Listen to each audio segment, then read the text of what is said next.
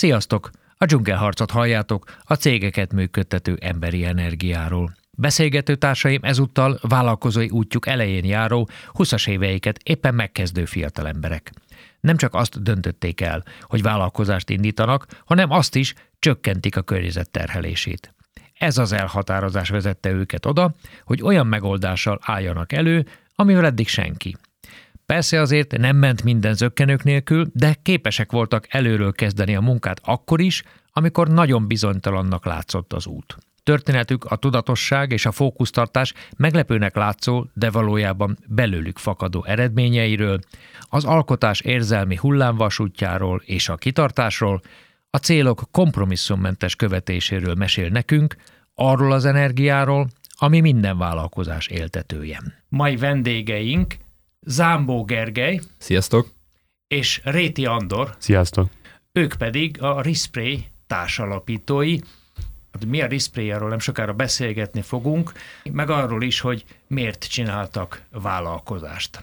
Az első kérdésem az, hogy ledolgoztátok-e már a lemaradást? Milyen értelemben? A város legenda szerint egyszer még talán a gimnáziumban Andor oda ment Gergőhöz, és azt mondta, hogy Gergő, le vagyunk maradva.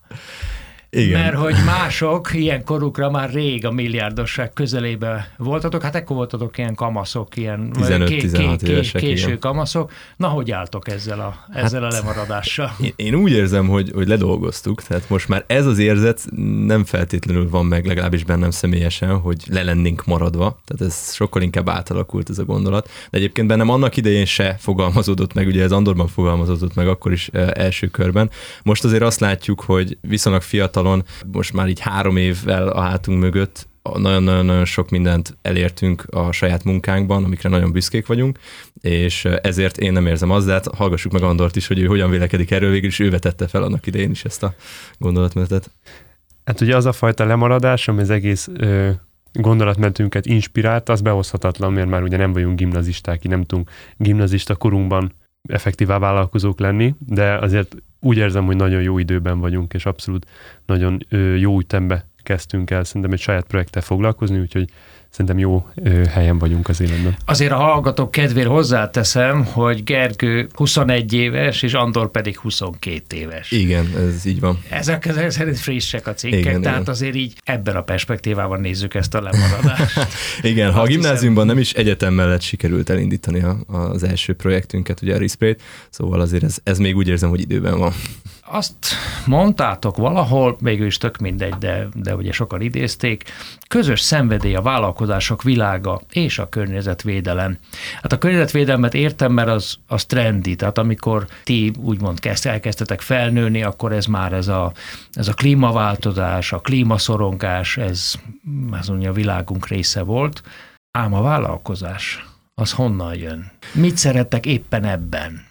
Hát szerintem elsődlegesen talán az alkotásnak a, a, az, az igénye. Mindenképp akartunk valami sajátot alkotni, valami újat, és valami olyan projektbe vágni, amivel valódi pozitív hatásunk lehet. És ez most elsődlegesen ez egy környezetvédelmi hatás, amit mi el szeretnénk érni, és ezt úgy tudjuk, hogy egy saját projektet vágunk, kezdünk el. Igen, hát szerintem az alkotás mellett még az értékteremtés egy, egy, egy jó szó erre, mert ugye, tehát hogy az alkotás mellett, hogy valamit így létrehozunk, az, hogy az a dolog, amit létrehoztunk, az értéket is képvisel, Szerintem ez még egy olyan hozzáadott érték, ami, ami számukra nagyon szimpatikus volt már gimnáziumban is a vállalkozásban. Nyilván ehhez hozzájönnek még olyanok, hogy vállalkozói szabadság, stb. stb. stb. Nyilván, amikor belekerül ebbe az ember, akkor kicsit átértékeli, hogy ez pontosan mit is jelent, mert hogy nem tudom, mondjuk nem kell felkelned, meg nem kell bemenned kilencre, de te be fogsz menni hétre is, mert ez a szenvedélyed, meg szeretnéd, hogy előre menjen a projekt. Szóval, de igen, amit Andor is mondott, hogy az alkotás és értékteremtés, szerintem ez a kettő, ami mind a kettőnkben egy, egy közös motiváció volt,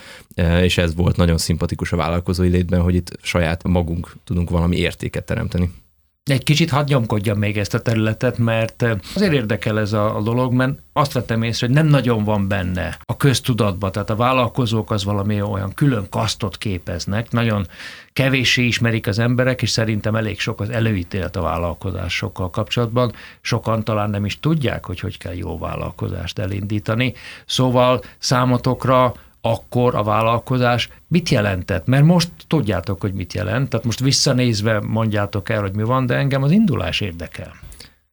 Na hát itt biztos, hogy vissza kell, vissza kell gondolni még, hogy akkor, akkor hogyan gondolkoztunk erről. Mondom nekem, akkor is az értékteremtésen belül is a társadalmi érték, tehát az, hogy munkahelyeket teremt az ember, az, hogy, hogy tényleg, hogyha mondjuk a környezetvédelmi projekttel foglalkozik, akkor el tud valami olyat érni, amivel pozitív hatást tud gyakorolni a környezetre. Tehát az összes ilyen társadalmi érték az, az biztos, hogy meghatározó volt már annak idején is, amikor elkezdtünk gondolkodni a, a vállalkozásokról. Nyilván ehhez hozzájön a profitorientáltság, az is egy, egy olyan dolog, amit szerintem abszolút nem kell ebben szégyelni. Viszont sajnos, ahogy, ahogy mondtad, tehát hogy Magyarországon szerintem főleg van egy ilyen negatívabb konnotációja a vállalkozónak, tehát kicsit inkább az ilyen ügyeskedő, meg nem tudom, ilyesmi értelmezés szokták az emberek így mondani, pedig eredetileg, tehát hogyha nem tudom, a, a szó történelmébe is kicsit beletekintünk, akkor ugye a vállalkozók, tehát az első nagy ilyen vállalkozók, azok a nem tudom, felfedezésekkor azok az emberek voltak, akik vállalkozásokat indítottak, a nagy földrajzi felfedezésekkor elmentek Ázsiába, elmentek Afrikába, elmentek Amerikába, és tényleg belevágtak valami olyan izgalmasba, ahol igazából nem tudták, hogy mi vár rájuk, és ez egy baromi izgalmas, nagyon-nagyon-nagyon jó dolog volt szerintem, amiből az egész kiindult, és ez, hogy ez a szónak a jelentése hogyan alakult társadalomba, én ezt nagyon sajnálom, és hát bízunk benne, hogy a következő években ez, ez, ez vissza fog alakulni egy ilyen pozitív értelmű szóval. Absz- abszolút tényleg van valami negatív konnotáció itt szerintem erre mi felénk, viszont nekem ez mindig egy nagyon pozitív szó volt. Tehát én azt, azt láttam már gimiben is, hogy társadalmilag a legnagyobb hajtómotorja a változásnak az mindig a vállalkozók irányából jön, és a cégek felől. Tehát ők tudnak igazi nagy fejlődést elérni. Igen, hát alapvetően gimnáziumban mind a ketten töri faktosok voltunk, és főleg szerintem Andor is, de bennem is azért nagyon megvolt az érdeklődés a történelemben az ipari forradalmak során, tehát az, hogy láttuk, hogy mindig a motorja a fejlődésnek, az mindig nyilván egyrészt a, a tudomány is, de a tudományal kiegészítve nagyon-nagyon-nagyon erősen a vállalkozások és az ipar volt, és, és ez, ez a, a fejlődéssel való összehasonlítás, meg, meg, meg kapcsolat a vállalkozás terén az, ami, ami szintén igen, egy, egy számunkra nagyon pozitív. Van egyfajta érték mintakövetés bennetek, ezek szerint jól értem, vagy létezik valami minta számotokra? Biztosan nem használnám a példakép szót, tehát hogy ez nem ilyen értelemben. Hát szerintem, szerintem sok van, tehát van, van egyszer egy, egy, egy globális minta, amit amit szerintem követünk, ahogy, ami egész társadalmakat vizsgál, és azt láttuk, hogy azok a társadalmak haladnak a, a legjobban, és azok tudnak a legnagyobbat fejlődni, ahol szabad vállalkozás van, és a vállalkozók igazából a társadalomnak a, a fő mozgatórugói, meg vannak személyes minták is, tehát ö, például nekem is ö, apukám világéletében vállalkozó volt. Mindig nagyon büszke voltam arra, hogy ö, a saját munkájával más családoknak teremt munkahelyeket. Nekem a családban nem volt, a nagypapám volt vállalkozó, de hogy ilyen közvetlen példa ilyen szempontból nem volt, viszont én nagyon-nagyon-nagyon sokat eh, olvastam vállalkozókról eh, a gimnázium során. Tehát, hogy nekem az, ez szerintem az volt az a folyamat, amikor az összes ilyen híres vállalkozónak az önéletrajzát eh, végigolvastam, meg a cégtörténetet, akkor alapozódott meg bennem, hogy ez vállalkozónak lenni, az tud egy barom izgalmas dolog lenni, és uh, szerintem ott alapozódott meg bennem az, hogy, hogy én is szeretnék valami ilyesmivel foglalkozni. De itt tényleg én, én mindenkinek, tehát nem tudom, a, a Bill Gates-től elkezdve a Richard Bransonon át, Steve Jobs, Bezos, mindenkinek, a, a, amennyire csak tudtam végigolvastam a, a, az önéletrajzát, mert egyszerűen érdekelt. Jó volt végigolvasni nekik egy életük munkáját egy, egy, egy könyvben, és nekem ez is biztos, hogy hozzátette ahhoz, hogy, hogy kialakuljon ez a szemlélet bele is vágtatok, és lássuk a realitásokat. Most hogy látjátok? Én nagyon örülök, hogy elindultunk ezen az úton, és én most azt látom, hogy valószínűleg egész életünkben ezt fogjuk csinálni, hogyha, hogyha lesz rá lehetőségünk, úgyhogy eddig mindenképp pozitív tapasztalataink vannak ezzel kapcsolatban. Igen, szerintem bennem ami változott ezzel kapcsolatban, hogy én azért régen úgy tekintettem a vállalkozásra, mint egy típusú munkára. Hogy lehet valaki, nem tudom, bankár, meg lehet valaki vállalkozó. És akkor én ezt, én ezt nagyjából így, így fogtam fel magamba, és amiben a biztos, hogy átalakult, hogy én most egyre inkább úgy érzem, hogy ez inkább egy életmód, mint egy munka, mert nekem személyesen sokkal átfogóbb befolyással van az életemre, mint hogyha mondjuk elmennék egy nagy multihoz dolgozni alkalmazottként, mert nyilván ezzel kelek, ezzel fekszek, és nem is itt a, a, az ilyen nem tudom, munkaörült fogalomra kell gondolni, hanem tényleg egyszerűen az, nem hogy... egy vörk alkoholik Nem, vagy? hát Vagy most, most, lehet, hogy, most lehet, hogy azt mondanám, hogy az vagyok, de hogy ez nem cél nekem, hogy életem végéig mondjuk ez legyek, viszont az, hogy van valakinek egy saját gyereke, és itt most a gyerek alatt a vállalkozást értem, azt szerintem egy nagyon-nagyon szép dolog, és ezáltal sokkal többet tud jelenteni, mint hogyha valaki egy más cégénél dolgozik. Mert ez tényleg az övé, akkor is gondolkozik róla, amikor éppen nem dolgozik, mert ez hozzá, hozzá tartozik azért ehhez az egészhez, és ez bennem megváltozott, mert régen abszolút nem így gondoltam erre, viszont most már, hogy van három év múlt mögöttünk, most már ezt elmondhatom, hogy bennem ez, ez a szemlélet, ez, ez így kialakult. Az, az érdekes még, hogy amikor szerintem elkezdtük, vagy legalábbis a saját nevem, amikor mi gondolkodtunk arra, hogy akarunk indítani egy vállalkozást, akkor az volt a gondolat, hogy azért, mert valami eredményt akarunk vele elérni, de azon nem gondolkodtunk, hogy az az útvonal az, az milyen lesz, mennyire lesz élvezetes, és ami nagyon pozitív, nem csalódás, mert nem számítottam rosszabbra, csak ami, ami tényleg bebizonyosodott, hogy ez egy nagyon izgalmas és ö, igazából élvezetes út végig, rengeteg munkával, meg nagyon sok lemondással, de közben minden egyes állomás egy hatalmas élmény benne. Tényleg jó minden nap bemenni dolgozni. Hát igen, a lemondás az persze le- lehet értelmezni, mert gondolom kevesebb mozi, színház, szabadidő, de hát valójában ennek bőven megvan a kompenzáció, ha jól értem. Tehát akár még nem is kell lemondásnak nevezni. Hiszen ezt választották. Igen, ez a közértelemben vett lemondás, de hogy nekünk meg tényleg erről nagyon sokat beszéltünk annól, hogy minden egyes apró részletét a nulladik pillanattól kezdve igazából nagyon-nagyon élveztük, és ez nyilván kell az, hogy egy jó csapat legyen, meg mondjuk jó legyen maga a projekt is. Ez, ez számomra is talán egy, egy ilyen pozitív csalódás volt ebben az értelemben, vagy egy meglepetés, hogy ennyire lehet élvezni magát a, a, a munkát, tehát van a munkának egy, egy ilyen hozzáadott értéke, meg egy ilyen élménye. Tehát ez, ez, ez, ez mindenképpen elmondhatjuk, hogy ez így volt volt legalábbis eddig, és reméljük, hogy örökké így lesz. Ha már munkáról beszéltél, ti már munkáltatók vagytok. Igen. Ez milyen érzés? Szerintem ezt még nehéz, nehéz így, így, így, így felfogni. Vagy nem tudom, nekem legalábbis személyen, személyesen, hogy, hogy, hogy, hogy most már van, tehát tőlünk is túlmutat ez, a, ez az egész cég, és van már azt mondhatom, hogy négy-öt ember, akinek szerves részét képezi az életének a Rispray. Uh, Andor? Hát ez igazából ez nekem is néha rá kell így döbbennem, hogy ez a pillanat eljött, mert nagyon sokáig voltunk csak ketten a Gergővel, tehát nagyjából az első másfél évben ketten voltunk az egész projektben. Hadd kérdezek közben, ilyenkor ez esetben, ami ketten voltatok, talán kisebbnek is tűnt a tét, nem?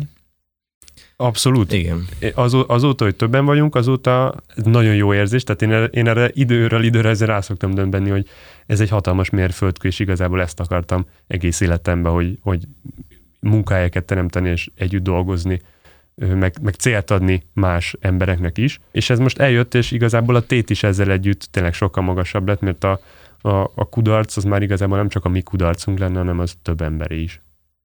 Igen, abszolút. Ezzel teljesen egyetértek, és tényleg most, most van az az időszak, tehát most az elmúlt hónapokban van az az időszak, amikor már kezd elég stabilá válni ez a csapat, és jönnek már az első ilyen csapatépítő hétvégéig, stb. stb. És ilyenkor döbben rá szerintem az ember az, arra, hogy, hogy tényleg milyen hozzáadott értéket tud adni más emberek életéhez, szóval ez, ez abszolút egy nagyon pozitív dolog. Megmondom őszintén, hogy, hogy csak néztem, mert azt lehetett olvasni a, a sajtóban, hogy ez egy évtizedes probléma, egyébként csak Európában több mint két milliárd palackot, ilyen dezodoros palackot dobnak ki a szemétben, és hogy ez jelentősen csökkenthető. Ugye azt mondtátok, hogy évente 90 ezer tonna fém takarítható meg, hogyha mindenki elméletileg a ti megoldásotokat használják, elég sok.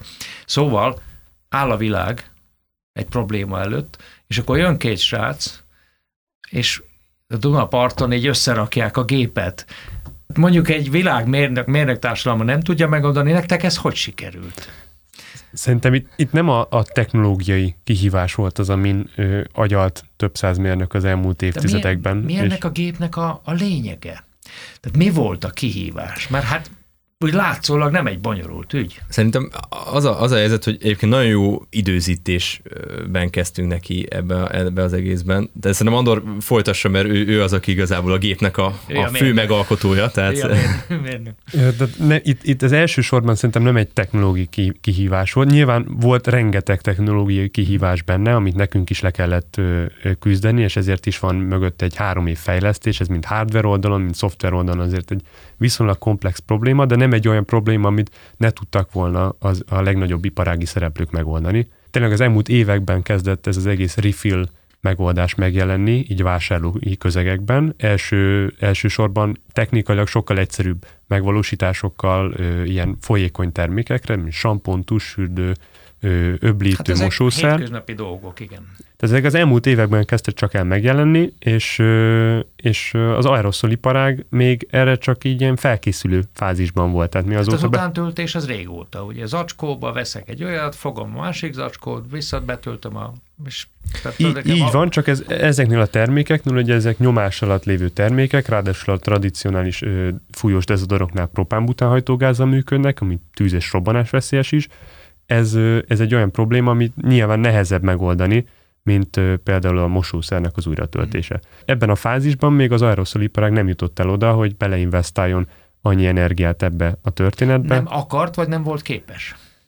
Szerintem nem akart. Tehát ez, e, nem, nem akart és nem volt teljesen képes. Hát ugye nem Arról... akarásnak nyögés a végén Abszolút, abszolút. Igazából egy fő olyan technikai kiás volt, ami tényleg technikai kihívás, és viszont ezt nem mi fejlesztettük ki, és ezért mondtam, hogy jó időzítésben voltunk, mert ami a legnagyobb kihívás, nem akarok technológiai részletekbe belemenni, de hogy a hagyományos dezodorok propán-butánhajtógázzal működnek. Propán-butánhajtógáz az nem újra tölthető vásárlói közegben, mert ugye robbanás veszélyes, tehát hát... azt nem lehetne újra tölteni. És ezért az elmúlt két-három évben jöttek létre azok az innovációk, azok az ilyen szelep és szórófej innovációk, amik lehetővé tesznek minket arra, hogy sűrített gázokkal, tehát például sűrített levegővel vagy nitrogénnel hasonló ilyen úgymond fújás élményt lehessen elérni, mint propánbután hajtógázokkal. És ez, ez egy olyan technológia, amit mi hogy kihasználtunk. Tehát ez volt egy 7 éves fejlesztés, sok millió euróból, ugyanúgy egy brit startup uh, csinálta meg ezt is, és ne, mi borzasztóan jó volt ebből a szempontból az időzítésünk, amikor mi elkezdtük a működésünket három éve, akkor még nem volt piacon ez a megoldás. Tehát három éve még nem állt rendelkezésünkre az a technológia, amivel meg tudtuk volna valósítani ezt az egészet.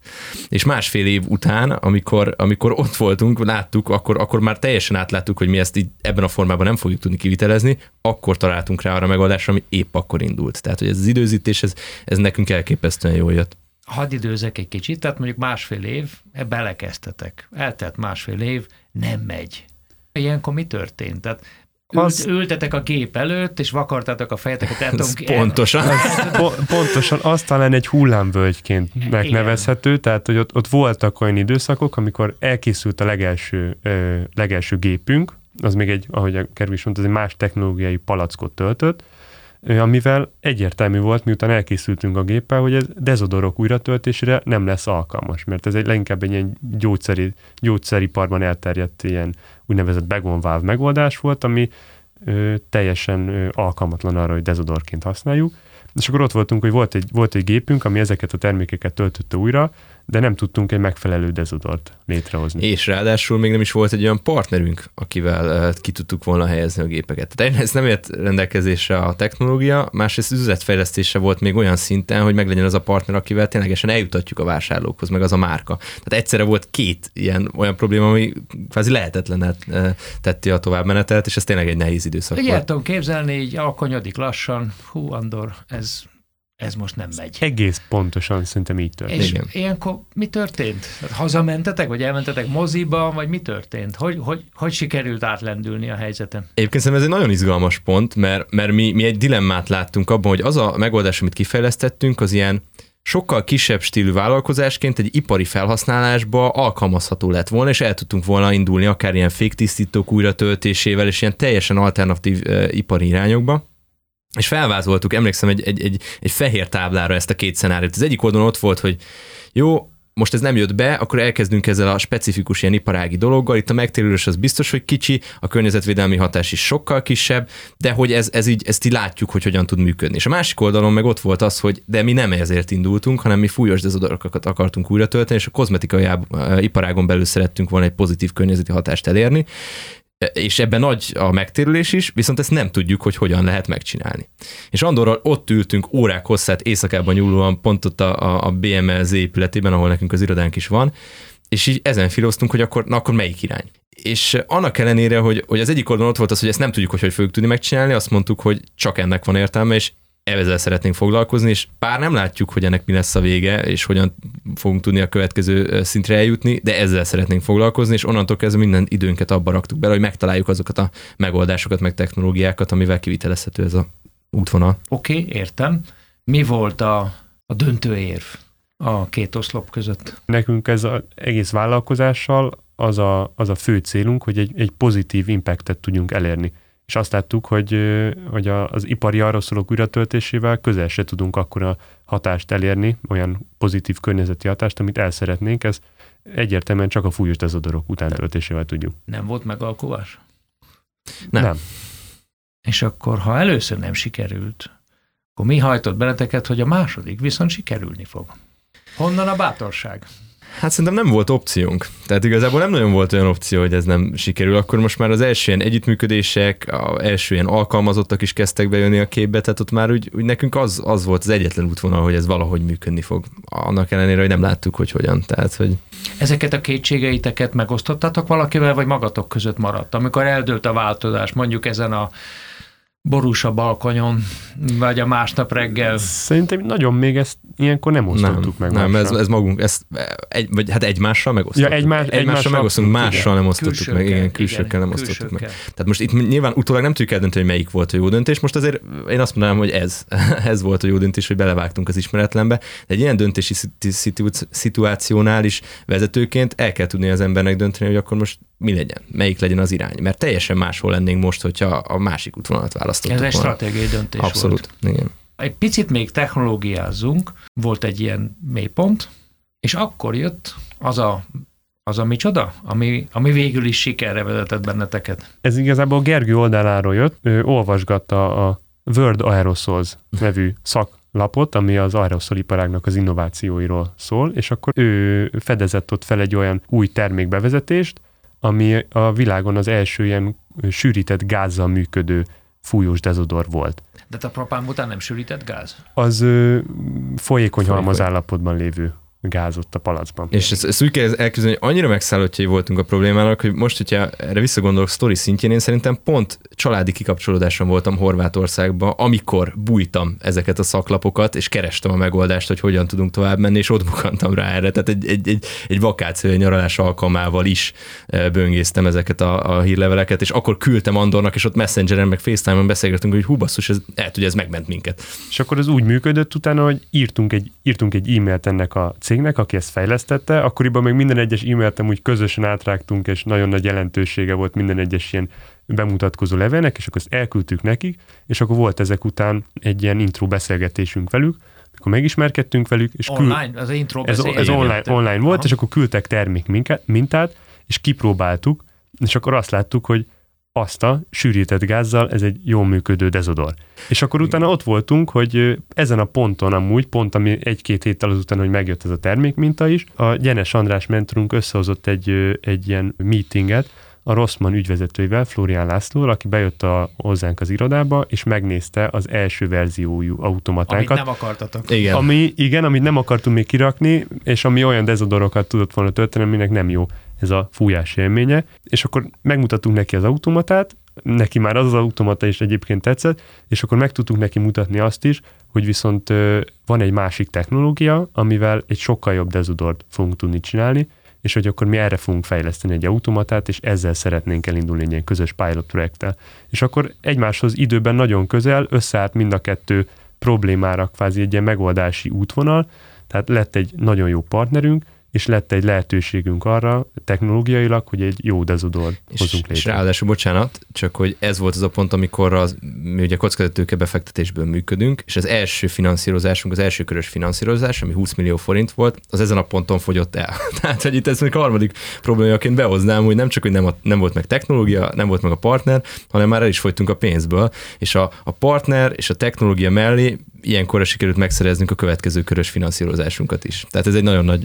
És, ak- és akkor ott voltunk, hogy kvázi ez egy második rajtvonal volt, Tehát volt egy egyértelmű irány a technológiában, volt egy egyértelmű irány a, az üzletfejlesztésbe, és volt mindenhez forrásunk, hogy ezt elindítsuk. A gépet ti raktátok össze? Tehát úgy kell elképzelni, hogy Andor fogott egy műhelyet, vagy elment a, a boltba, megvette az alkatrészeket, és ott a Z épületben satupad és csavarhúzók, ilyesmik. Tehát ez, Majdnem. Hogy, hogy Ezek, ezeket a gépeket amúgy egész konkrétan ezt így kell elképzelni, tehát ott tényleg van satú, meg egy műhely, de ez, ez most már ugye a második verziós automatánk. Az első verziónál ott még, ott még nagyon intenzíven igénybe vettünk külsős műszaki segítséget, és aztán annak a tapasztalataiból hoztuk be már ezeknél a most látható automatáknál a fejlesztés házon belülre, és, és akkor itt egyetemista szoftverfejlesztőkkel, meg, meg, meg igazából házon belül, kiegészítve valamennyi műszaki segítséggel terveztük meg ezeket a gépeket, és összeszerelni viszont egy az egyben mi, mi szereltük össze ott a, ott a BME az épület tizedik emeletén, gyönyörű kilátás mellett, úgyhogy az egy nagyon izgalmas időszak volt, és szerintem te, ilyen műszaki szempontból nagyon sokat tudtunk ott tanulni. És ezt te irányítottad? Ez, igen, igen, igen ezt a, igen, abszolút Andor irányította. Én is beálltam szerelni, tehát ezért, mondta, ezért használt az Andor többes számot, de azért Andor ezt mondjuk hetekig, sőt, eh, sok hétig eh, dolgozott azon, hogy szerelje ezeket az automatákat. Én meg néha, hogy gyorsítsam a, a, a, ezt az egész folyamatot, beálltam, nem tudom, hétvégekre, és akkor én is ott voltam reggeltől estig, és szeretem. Én egyébként elképesztően élveztem, mert nekem ez tényleg olyan volt, mint egy Lego. Andor azon a végére már látszott, hogy már, már, már egy, ez egy, ez egy Én, én inkább talán a, a tervezési fázist élveztem jobban. Tehát az volt, ami, ami igazán egy ilyen műszakilag egy talán izgalmasabb feladat volt, amikor össze kellett fogni a hardware fejlesztési és a szoftver fejlesztési munkát, és azt szerintem az egy olyan dolog, amit ilyen gépész hallgatóként nagyon kevés embernek van lehetősége ilyen életközeli problémákat megoldani, mint amire nekem volt lehetőség. Tulajdonképpen diplomamunkádat is ebből írhatnád. Igazából igen, valószínűleg ebből is fogom. Mi jelentett a legnagyobb kihívást, műszaki kihívást ebben a gépben? Tehát mi volt a legnehezebb? Ennek az angol új alkatrésznek mi is volt a pontos jelentősége? Az volt a jelentősége, hogy a hagyományos dezodorok a működésüknek egy jelentős része abból adódik, hogy ilyen erősen ö, ö, fújnak, hát belül, hogy benne, belül benne nyom, próbál... nyomás van, és meg, megnyomod a gombot, és kijön a nyomás. Igen, az a, az a lényeg, hogy ott nem csak a, a folyadék jön ki, tehát nem úgy működik, hogy a palacban nyomás van, és ez kipréseli a folyadékot, és akkor csak a folyadék jön ki, hanem ott egybe a folyadék halmazállapotú gáz és az illatanyag keveréke jön ki, a, a szelepen, és ahogy kijön ez a, ez a propánbután gáz és illatanyag keverék, akkor propánbután az azonnal gázszalmaz állapotú válik, és ettől van ez a nagy energiája. És a sűrített gázoknál pedig ez pont ezt kell megoldani, hogy a folyadék jön csak ki, viszont ennek kell egy olyan erős spré hatást elérnie, amit a propánbután szok. A ti sprétek az nem az a felhő, amit úgy látunk a dezodorban, egy ilyen kis ködös. Igen, tehát nem, nem, igen, nem pont ugyanolyan, tehát nem ez az ilyen száraz ködös, igen. mert itt ugye nem történik halmazállapot változás, viszont ugye nekünk az nem lett volna, hogy csak a folyadék távozik, mert az viszont nagyon rossz uh, hatást. Hát ez kicsit tömény. Igen, nem? igen. És, és ezért ennek a kettőnek a keverékét kellett meg, megtalálni, mert ugye ha sűrített levegő, az nem keveredik magával az illatanyaggal. Viszont ez a technológia, amiről eddig beszéltünk, ez képes arra, hogy egyszerre adagolja magát a, az illatanyagot, a folyadékot és a levegőt. A, a koncepció ez egyébként nem feltétlenül forradalmi, de az, hogy ez ipari, meg kereskedelmi forgalomba is át lett emelve az aeroszolokra specifikusan, hogy gyártottak egy ilyen szelepet, ami így működik, ez volt igazából a forradalmi. Ez az, amit még előtte, ez, ez előtt a cég előtt senki nem csinált. És ami meg. jött hozzátok, ez a bizonyos szelep, ugye? Ha jól értem, Angliából ez, a, ez az angol Meg a szórófej, igen. I- igen, igen, tehát a palack oldal igazából az, amivel nem mi foglalkoztunk, mi alkottunk köré egy képet, ami képes ezt biztonságosan újra tölteni. Igen, visszatérve, hogy mi volt a legnagyobb kihívás a gép fejlesztése hát, során? Szerintem egy, egyértelműen a folyadék adagolása igen, volt. Igen, ez, ez igaz. Itt, itt, itt valahogy azt kellett megoldani, hogy tényleg vásárlói közegben... A folyadék alatt az illatanyagod. Az illatanyag, igen, abszolút az illatanyagra gondol. Az illatanyag tudjon nagy nyomáson biztonságosan belekerülni a palacba, és akkor ez jött az összes olyan periféria technológia, amivel biztosítani tudjuk azt, hogy a mi palackunk kerüljön be a gépbe, az, hogy nem, nincs rajta szórófej, az, hogy tudjuk, hogy mennyi ö, maradék van benne például még a palacban, úgyhogy csomó olyan apróság még, amivel ezt kiegészítettük. Igen, és akkor e, erre még rá, rákapcsolódnék, hogy talán a másik legnagyobb kívás az a, a szoftverfejlesztés és a vezérlés volt, az nem azért, mert hogy az technológiailag mondjuk egy akkora kívás lett volna, viszont abban abszolút semmilyen tapasztalatunk nem volt az Andorral, meg szaktudásunk, és itt nagyon nagy mértékben hagyatkoztunk azokra a barátokra, akiket mondjuk ezen a ponton bevettünk a, a fejlesztés folyamatába. Tehát az volt még talán egy nagy kívás, mert ott mi magunk nem tudtunk volna hogyan nekiállni ahhoz a részhez. Tehát... Meg kellett bíznotok a szoftverfejlesztőben, nem elmondtátok neki a problémát? Igen, csak mondjuk, mondjuk pénzünk arra, hogy egy szoftverfejlesztőt, tehát egy, egy végzett szoftverfejlesztőt vonjunk be, arra nem volt. És mit mondtatok akkor? Vagy...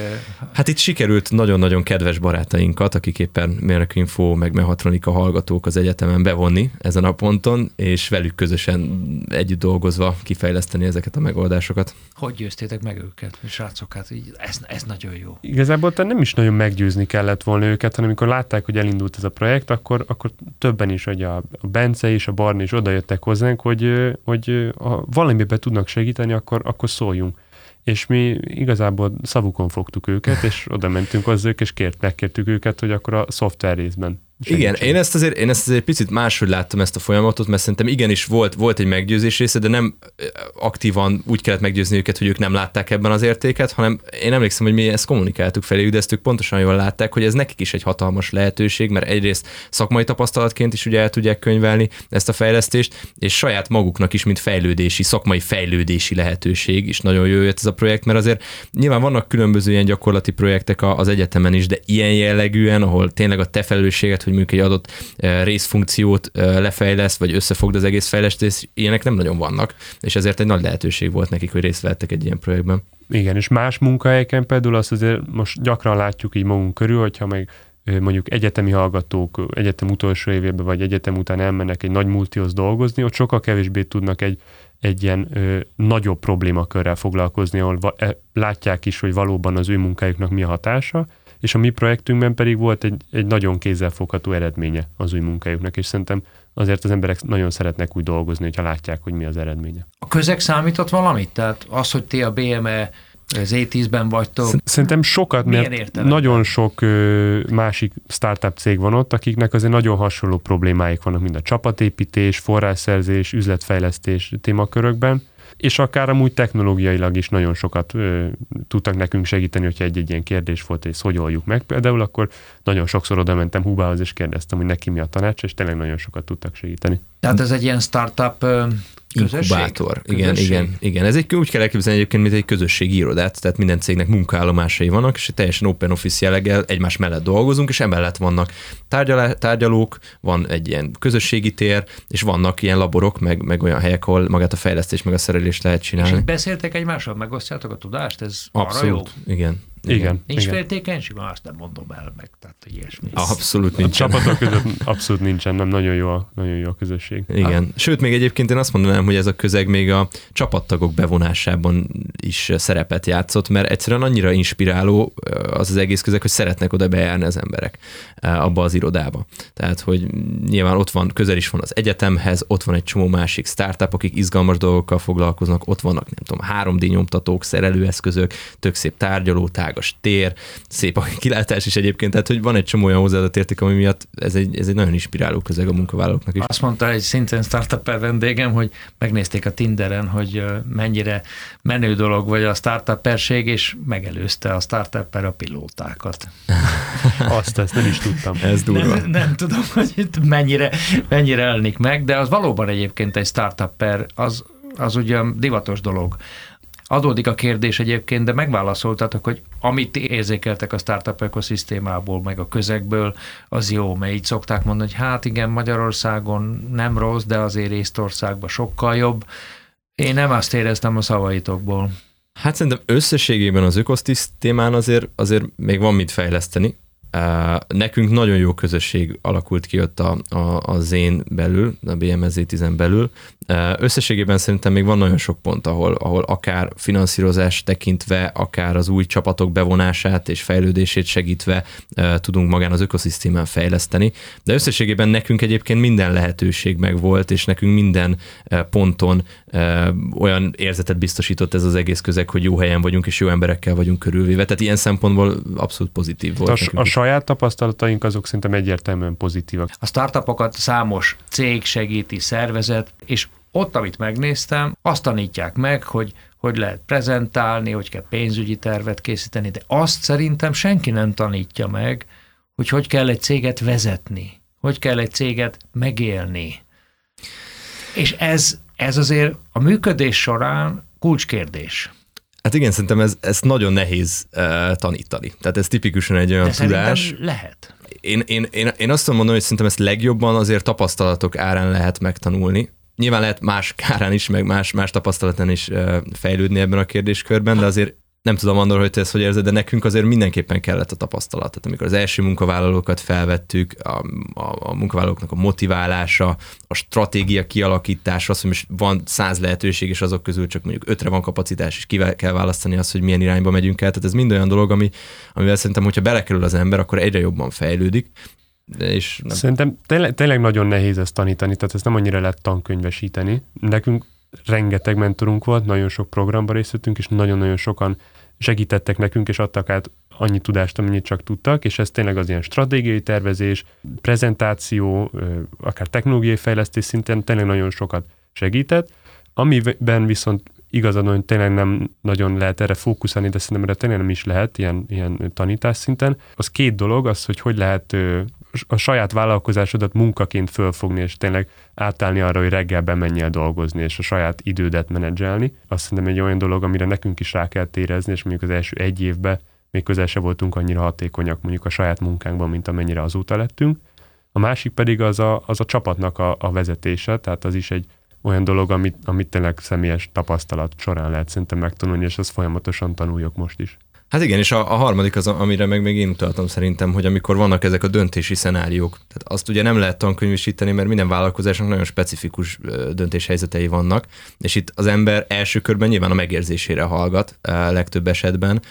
Ezt én azért mondtam, hogy szerintem nehezen lehet tanítani, mert a, a megérzést azt szerintem csak tapasztalatokkal lehet tanítani. Tehát amikor van egy gyors döntési szituáció, ahol mondjuk nem tudom, perceken belül kell döntést hozni egy adott ügyről, akkor ott nem tudja ezt az ember kiszámolni, adatot gyűjteni mellé, stb. stb. stb.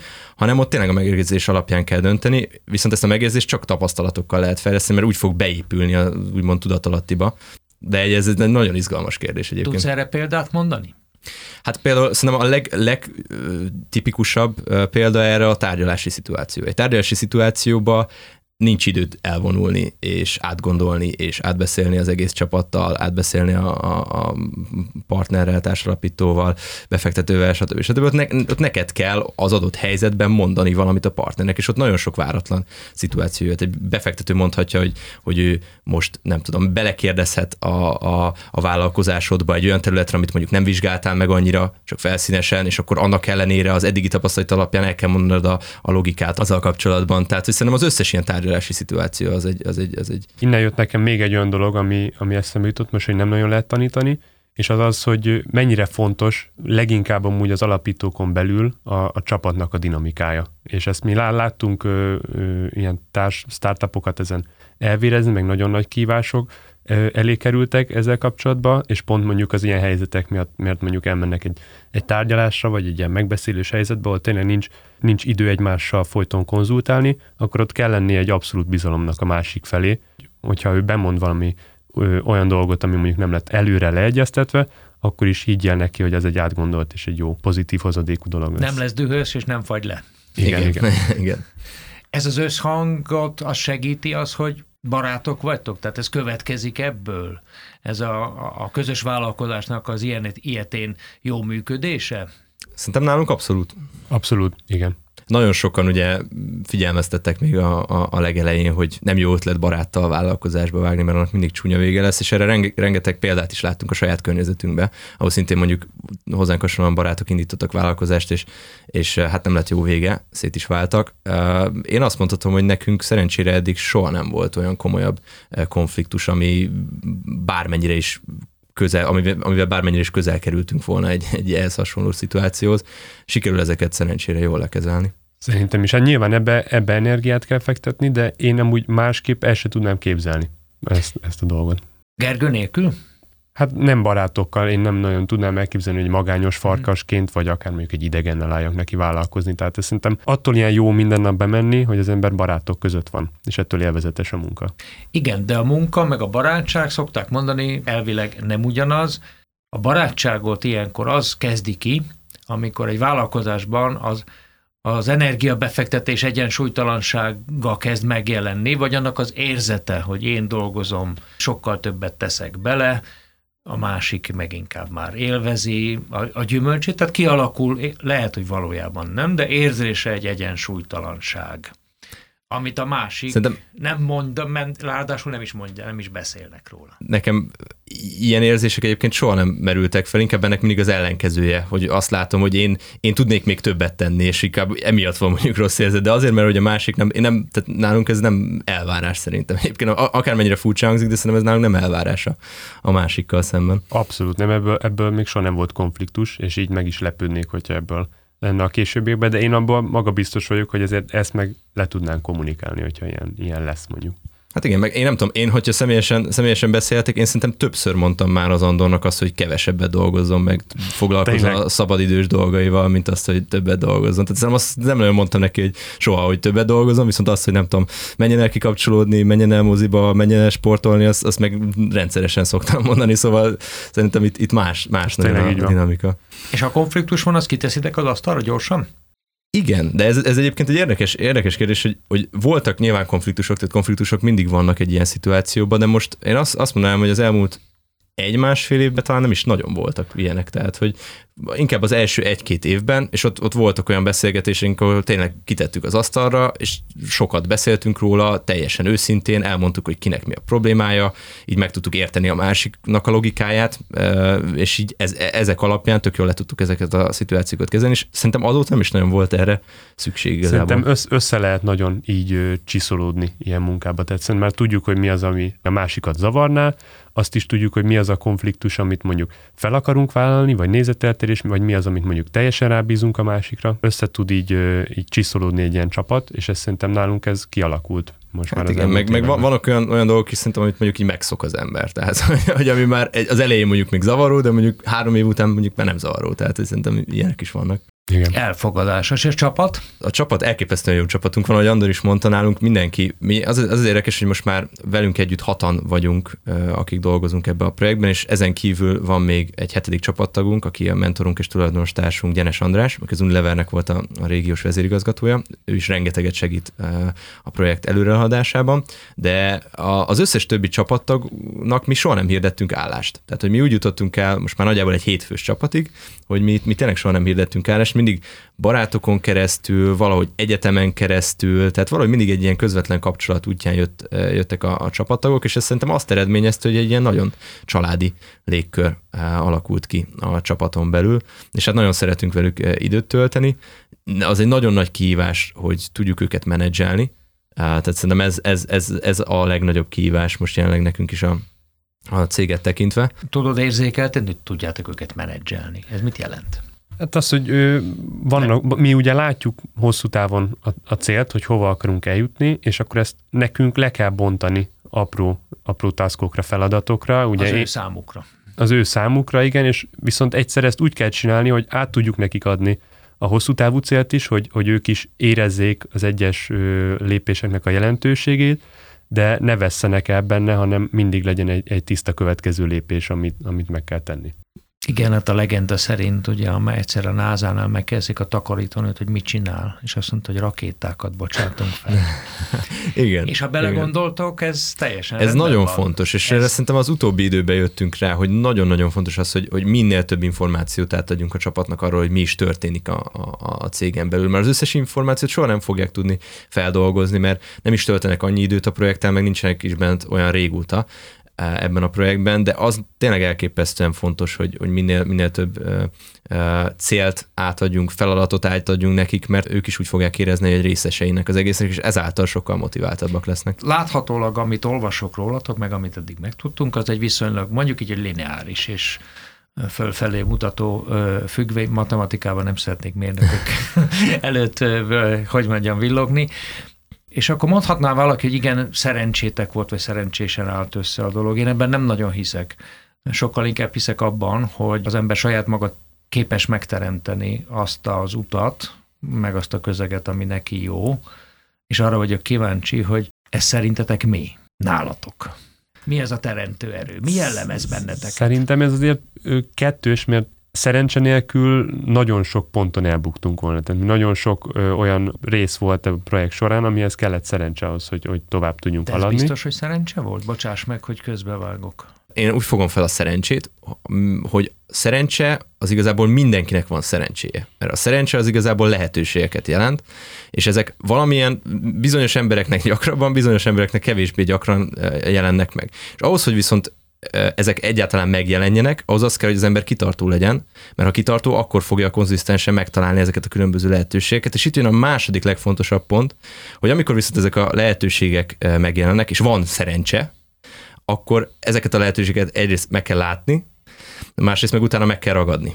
És szerintem ez a két pont, ahol a, a legtöbb ember elbukik idézőjelben, hogy nem lát, vagy nem látja meg a, a, a saját szerencséjét, a saját lehetőségét, vagy ha meg is látja, akkor nem él ezekkel a lehetőségekkel. Én nekem nagyon hamar kialakult bennem legalábbis az a szemlélet, hogy én amikor elém tárult bármilyen lehetőség, akár jelentsen ez egy programot, jelentsen ez egy személyes találkozót bármilyen emberrel, aki mondjuk megkeres engem, én ezekkel mindig élek. Én mindig elmegyek, mindig felhívom, mindig írok neki, mindig lebeszéljük a találkozót, mert egyszerűen az összes ilyen pont, ami, ami nekünk azt adta, hogy tényleg, amit utólag szerencseként lehet ezt elkönyvelni, és én abszolút szerencsésnek tartom magunkat, viszont ez kellett az, hogy ezeket a lehetőségeket kihasználjuk, mert szerintem nagyon sok ember ezen a ponton nem tudja megragadni ezeket a, ezeket a lehetőségeket.